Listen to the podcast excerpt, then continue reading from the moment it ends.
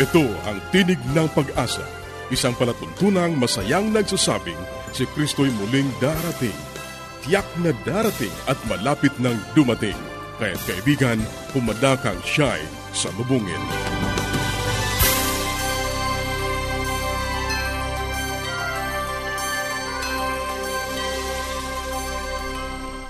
Ang programang ito ay inihahatid ng Adventist World Radio. At ako ang iyong kaibigan, Ner Caranza. Nag-aanyaya na samahan niyo kaming muli sa tatlumpung minutong paghahayag ng mga kaalaman sa malusog na pangangatawan, masaya at matatag na sambahayan at higit sa lahat sa pagtuklas ng pag-asa na nagmumula sa salita ng Diyos. Isang taus-pusong pagbati sa ating mga kababayan sa loob at labas ng ating bansa ang aming ipinararating sa inyo. Hayaan ninyong batiin ko ang ilang mga tagapakinig dyan sa magandang lugar ng Amaha, Busuanga, Palawan. Kasama ni Baby Castardo ang kanyang mga kaibigan na kanyang iniimbitahan tuwing sumasapit ang oras ng ating palatuntunan. Ang pagpapala ng Panginoong Diyos ang patuloy ninyong maging karanasan. Nais naming pagkalooban kayo ng magagandang aklat at mga aralin sa Biblia. Ito ay libre. Ang gagawin mo lamang ay sumulat sa Tinig ng Pag-asa, P O Box four oh one, Manila, Philippines.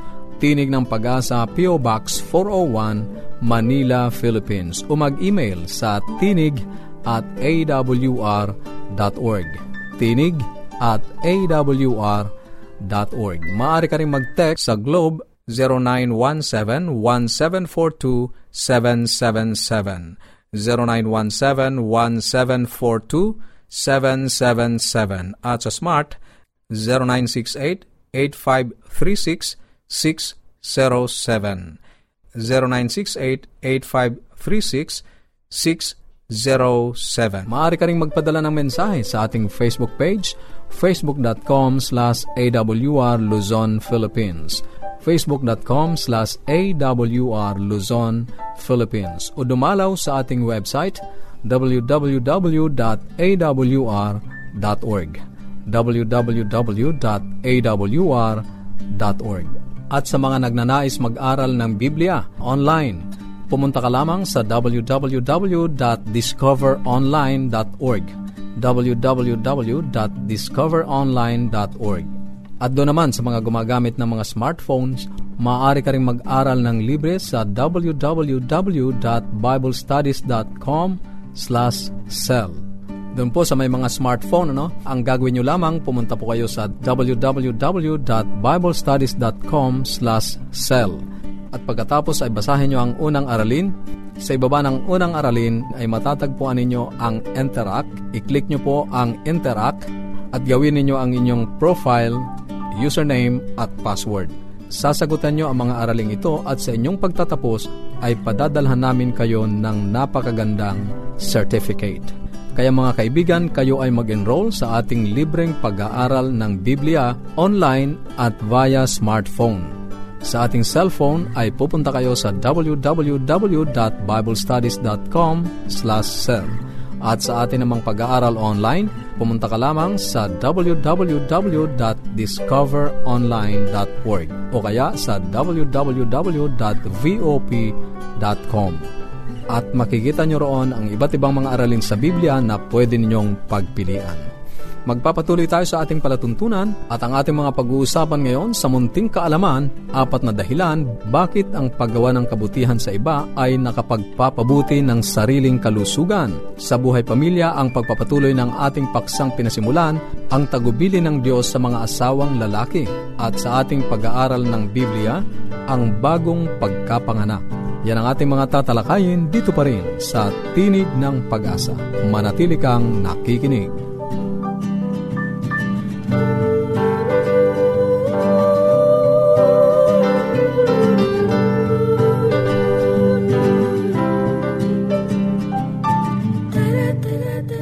Apat na dahilan bakit ang paggawa ng kabutihan sa iba ay nakapagpapabuti ng sariling kalusugan. Sangayon kay Stephen Post, professor ng Preventive Medicine sa Stony Brook University School of Medicine at may akda ng The Hidden Gifts of Helping, ang pagtulong ay isa sa pinakatiyak na hakbang tungo sa masaya at malusog na buhay. Narito ang pangalawa sa apat na dahilan. Mas malaking kaligayahan ang mararamdaman. Sa pag-aaral ay nakita nila na kapag ang mga matatanda ay nakaririnig o nagkakaroon ng pagkakataon na makilahok sa mga aktibidad na ang layunin ay makatulong sa iba, ang reward center ng utak ay nagpapakawala ng mood-elevating neurotransmitter dopamine na bumubuo sa tinatawag na mga mananaliksik na helper's high.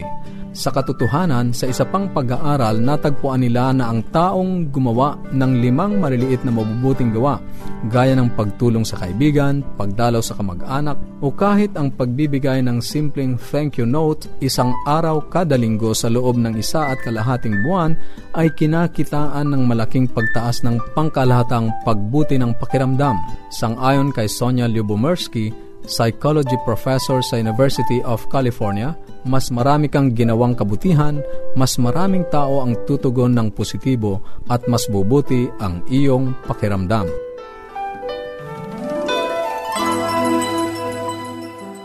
Lagi na lang tayong ganito. Hanggang kailan ako magtitiis? Maayos pa ba to? Forgive and accept. It's worth loving over and over again. Adventists care. Bago tayo dumako sa bahaging buhay pamilya, muli namin kayong inaanyayahan na makipag-ugnayan sa amin para sa mga aklat at mga aralin sa Biblia na aming ipinamimigay ng libre. Sumulat lamang sa Tinig ng Pag-asa, P O Box four oh one, Manila, Philippines. Tinig ng Pag-asa, P O Box four oh one, Manila, Philippines. O mag-email sa tinig at awr.org. Tinig at awr.org. Maaari ka rin mag-text sa zero nine one seven, five nine seven, five six seven three. At ngayon, ang Buhay Pamilya. Nagpapatuloy po tayo sa programang Tinig ng Pag-asa.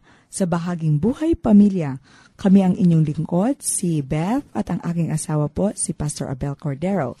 Ngayon, kung gusto natin mag-improve ang ating relationship sa ating mga asawa, ang tatalakayin po natin ngayong araw naman ay tungkol sa God's Order for Wives. Tayo naman mga kababaihan, ano naman ang atin dapat gagawin?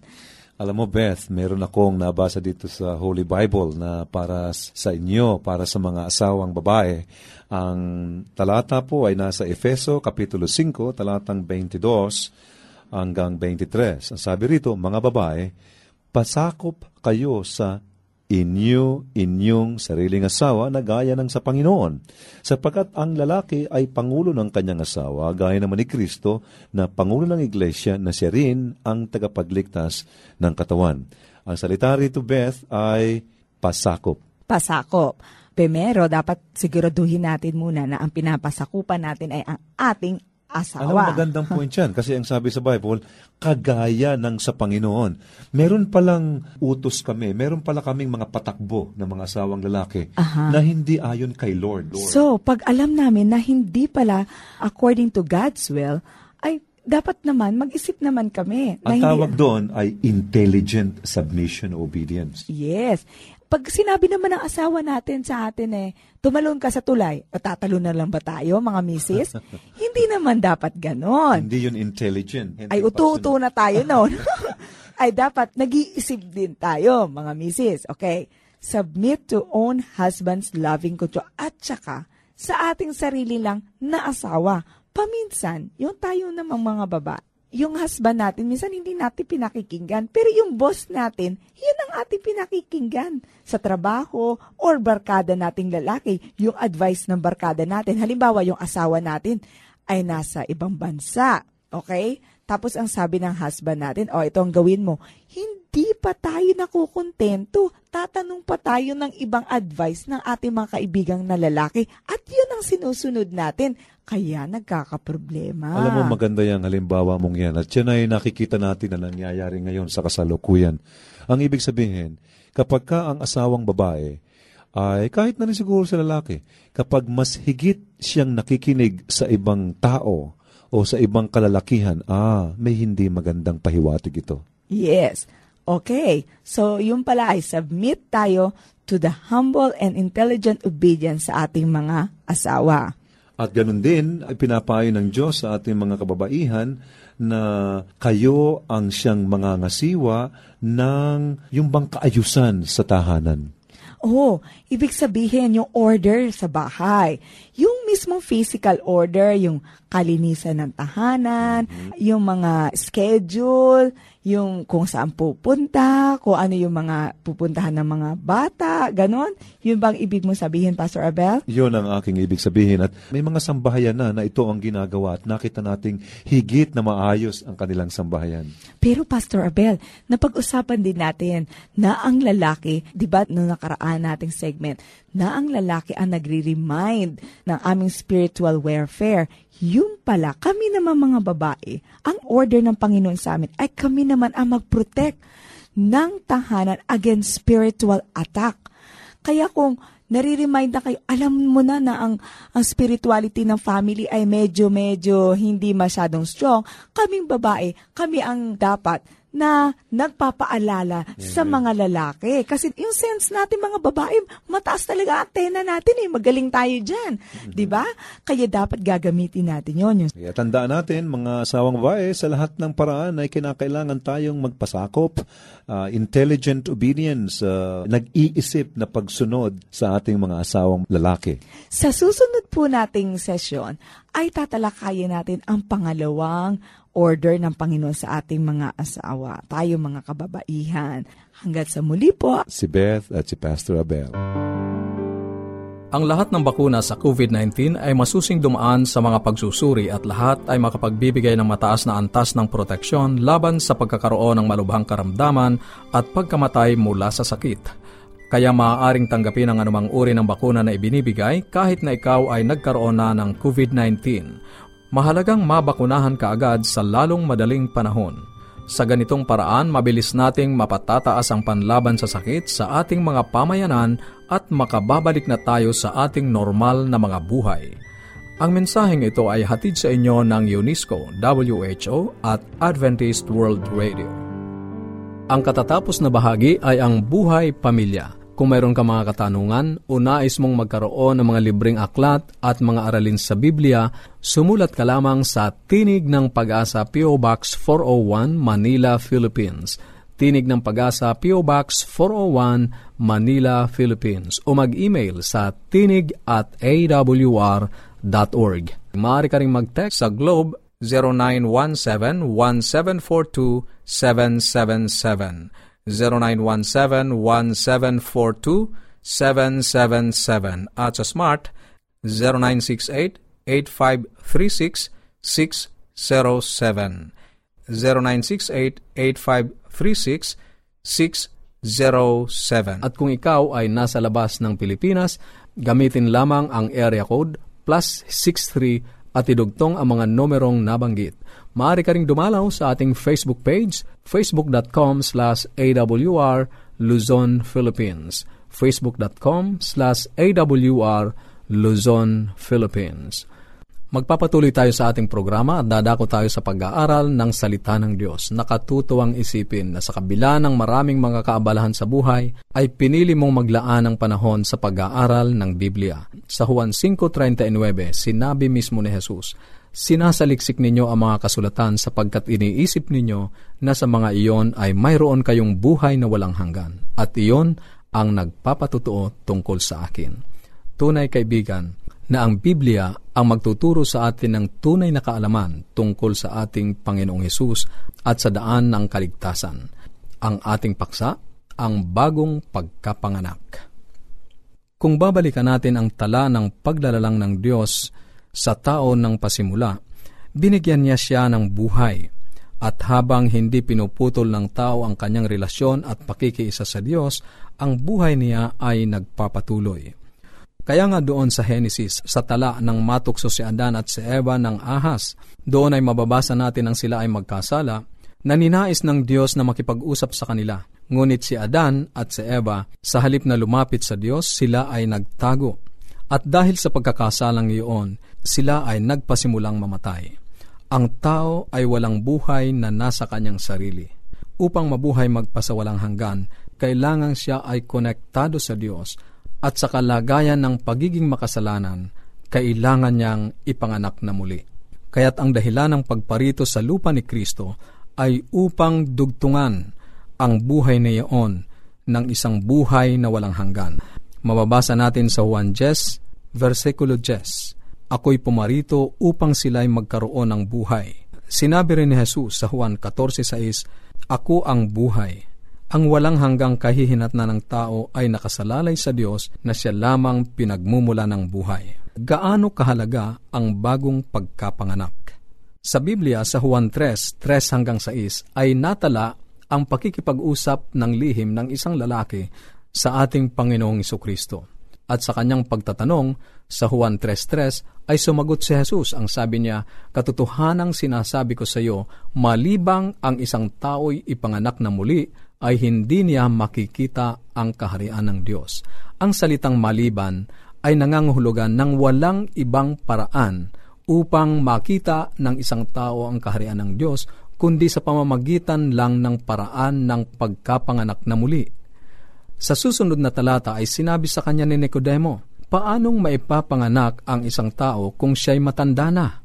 Makakapasok ba siyang muli sa tiyan ng kanyang ina at ipanganak? Kaya't sumagot si Jesus sa Juan three, five, ang sabi ni Jesus, katotohanang sinasabi ko sa iyo, malibang ang isang tao'y ipanganak ng tubig at ng espiritu, hindi siya makakapasok sa kaharian ng Diyos. Ang pagkapanganak sa tubig at espiritu na tinutukoy ng ating Panginoong Jesucristo ay walang iba kundi ang bautismo. Ang karanasan ng bagong pagkapanganak ay nakagagawa ng pagbabago mula sa kamatayan patungo sa buhay. Kaya ang susunod na talata sa Juan three, sais, ang mababasa ay ganito, ang ipinanganak ng laman ay laman nga, at ang ipinanganak ng espiritu ay espiritu nga.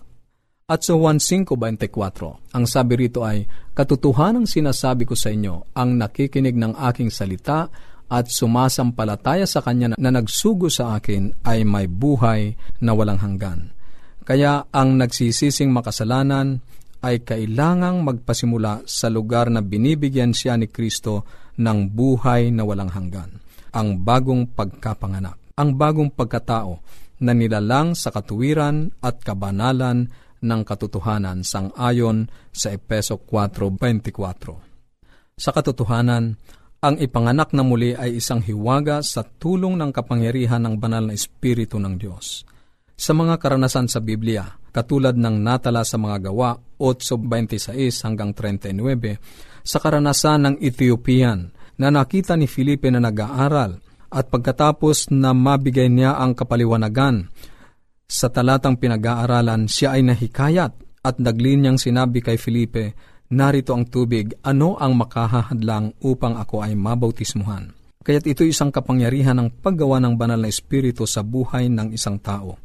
Si Pablo ay nagkaroon ng isang tuwirang pakikipagtagpo sa Diyos doon sa daang patungong Damasco sa mga Gawa nine. At nang ipangaral naman ni Pablo ang Ebanghelyo, si Lydia ay nahikayat doon sa Tiatira sa mga Gawa sixteen, thirteen hanggang quinze. At sa bilangguan, nang masaksihan ng bantay ang mahiwagang pagpapalaya kay Pablo at Silas mula sa bilangguan doon sa Filipos, ay ipinangaral din ni Pablo si Kristo at siya at ang kanyang sambahayan ay nahikayat sangayon sa mga Gawa sixteen, twenty-five hanggang thirty-three. Narito ang pagkasulat ng Biblia sa mga Gawa sixteen, thirty hanggang thirty-three. Nang sila'y mailabas, si Pablo at si Silas ay sinabi ng tagapagbantay ng bilangguan, mga Ginoo, ano ang kailangan kong gawin upang maligtas? At kanilang sinabi o sinabi ni Pablo at ni Silas, manampalataya ka sa Panginoong Hesus at maliligtas ka, ikaw at ang iyong sambahayan. Sa talatang thirty-two, ipinangaral nila sa kanya ang salita ng Panginoon at sa lahat ng nasa kanyang bahay.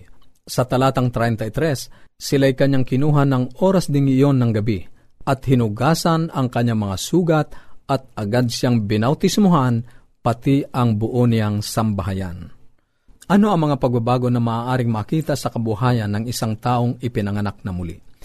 Isang kwento ng isang siga at maglulugaw ang maaaring magbigay larawan sa pagbabagong nagaganap sa isang ipinanganak na muli. Ang siga ay palagi ang kumakain sa lugawan na kahit minsan ay hindi nagbayad. Kaya't ang maglulugaw ay suklam na suklam sa sigang ito, ngunit wala siyang magawa. Isang araw, tila may isang kakaibang nangyari sa siga. Nagtatakang pinagmasdan siya ng maglulugaw. nakaupo na ang siga sa lugawan, ngunit bago siya humingi ng lugaw, siya ay nagsalita. Mula ngayon, ako ay magbabayad na, at ang mga lugaw na kinain ko na hindi ko binayaran ay babayaran ko na rin, at sana ay patawarin mo ako. Ang wika ng siga sa maglulugaw. Ano ang nangyari sa iyo? Ang nagtatakang tanong ng maglulugaw. Sumagot ang siga at ang wika'y, born again na ako ngayon. Napangiti ang maglulugaw. Tingnan mo nga naman ang sabi niya. Ako man ay born again na rin. Kaya mula kahapon ay hindi ko na dinuraan ang lugaw na ibinibigay ko sa iyo. Sana'y patawarin mo rin ako. Kaibigan, ang tunay na bagong pagkapanganak ay nagdadala ng pagbabago sa buhay ng tao. Sa Ezekiel eleven nineteen, magkakaroon tayo ng isang bagong puso. Ang wika rito ay bibigyan ko sila ng isang bagong puso at lalagyan ko sila ng bagong espiritu. Aalisin ang batong puso sa kanilang laman at aking bibigyan sila ng pusong laman. Pangalawa, isang bagong pag-iisip. Roma twelve two. Huwag ninyong tularan ang sanlibutang ito, kundi magbago kayo sa pamamagitan ng pagbabago ng inyong pag-iisip. Pangatlo, isang bagong pagkahilig. Sa Roma eight five, sapagkat ang mga ayon sa laman ay nagtutuo ng kanilang isipan sa mga bagay ng laman, subalit ang mga ayon sa Espiritu ay sa mga bagay na Espiritu. Pang-apat, isang bagong pag-ibig sa kautusan ng Diyos. Sa Roma seven twenty-two, sapagkat ako'y nagagalak sa kautusan ng Diyos sa kaibuturan ng aking pagkatao. At panglima, isang bagong pag-ibig sa kapwa-tao. Sa First Juan three fourteen, nalalaman nating tayo'y dumaan na mula sa kamatayan patungo sa buhay sapagkat iniibig natin ang isa't isa. Kaya't makikita sa kabuhayan ng isang taong ipinanganak na muli ang limang mga bagay na ito. Una, isang bagong puso. Pangalawa, isang bagong pag-iisip. Pangatlo, isang bagong pagkahilig. Pang-apat, isang bagong pag-ibig sa Diyos. At panglima, isang bagong pag-ibig sa kapwa. Sa isang taong ipinanganak na muli, ay nagaganap ang isang personal na pakikiisa kay Kristo. Ang kapangyarihan ni Kristo ay nagiging kanya at sa ganitong paraan, siya ay nagiging kasundo ng Diyos. Paano ipinanganak na muli ang isang tao? Unang-una, kailangang makilala natin na wala tayong magagawa. Si Jesus ang ating halimbawa sa ganitong kalagayan. Sinabi niya sa Juan five thirty, hindi ako makakagawa ng anuman mula sa aking sarili. Humahatol ako ayon sa aking naririnig, at ang paghatol ko'y matuwid, sapagkat hindi ko hinahanap ang aking sariling kalooban, kundi ang kalooban ng nagsugo sa akin. Hindi makagagawa ng anuman ang anak sa kanyang sarili, kundi ang nakikita niyang ginagawa ng Ama. Ang paraan na ipinamuhay ni Kristo, na napaiilalim sa kalooban ng kanyang Ama, ay nagpapakita kung paanong ang mananampalataya ay nararapat mamuhay na napasasakop kay Kristo. Sa Filipos two five to eight, inilarawan ang kalagayang ito ni Jesus. Kaya't ang payo ng Biblia sa Filipos two five to eight, magkaroon kayo sa inyo ng ganitong pag-iisip na kay Kristo Jesus din naman, na siya bagamat nasa anyo ng Diyos ay hindi niya itinuring na isang bagay na dapat panghawakan ang pagiging kapantay ng Diyos, kundi hinubaran niya ang kanyang sarili at kinuha ang anyong alipin na naging katulad ng tao. At palibhasa ay natagpuan sa anyo ng tao, siya ay nagpakababa sa kanyang sarili at naging masunurin maging sa kamatayan man sa krus. Ang karanasan ng bagong pagkapanganak na muli ay nagdadala sa isang tao sa pagiging masunurin sa kalooban at kagustuhan ng Ama. Hindi na niya susundin ang kanyang sariling kagustuhan, kundi ang kagustuhan ng Diyos para sa kanya. Kaya't ang pamumuhay na na kay Kristo, o buhay ng isang bagong ipinanganak kay Kristo, ay siyang wakas ng sariling kalooban at tayo ay namumuhay ayon sa kanyang kalooban. Ang isang tao ay hindi makagagawa upang tanggapin ang bagong pagkapanganak. Gayunman, ang pagpapasakop ng sarili at pagtatalaga kay Kristo ay nangangahulugan ng isang pakikipagpunyagi, sapagkat sa maraming pagkakataon ay ayaw nating isuko ang ating mga kagustuhan, ang nais natin, ang gusto nating masunod. Ngayon, bilang mga bagong tao kay Kristo, hindi na ang ating mga sarili ang masusunod. Dalawang lalaki, ang isa ay Hudyo, ang mayamang kabataang pinuno, ang isa naman ay Hentil, ang tagapag-ingat ng bilangguan sa Filipos.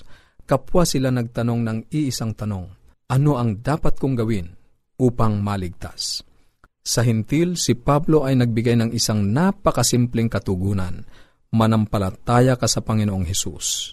Yan ay nakasulat sa mga Gawa sixteen thirty-one.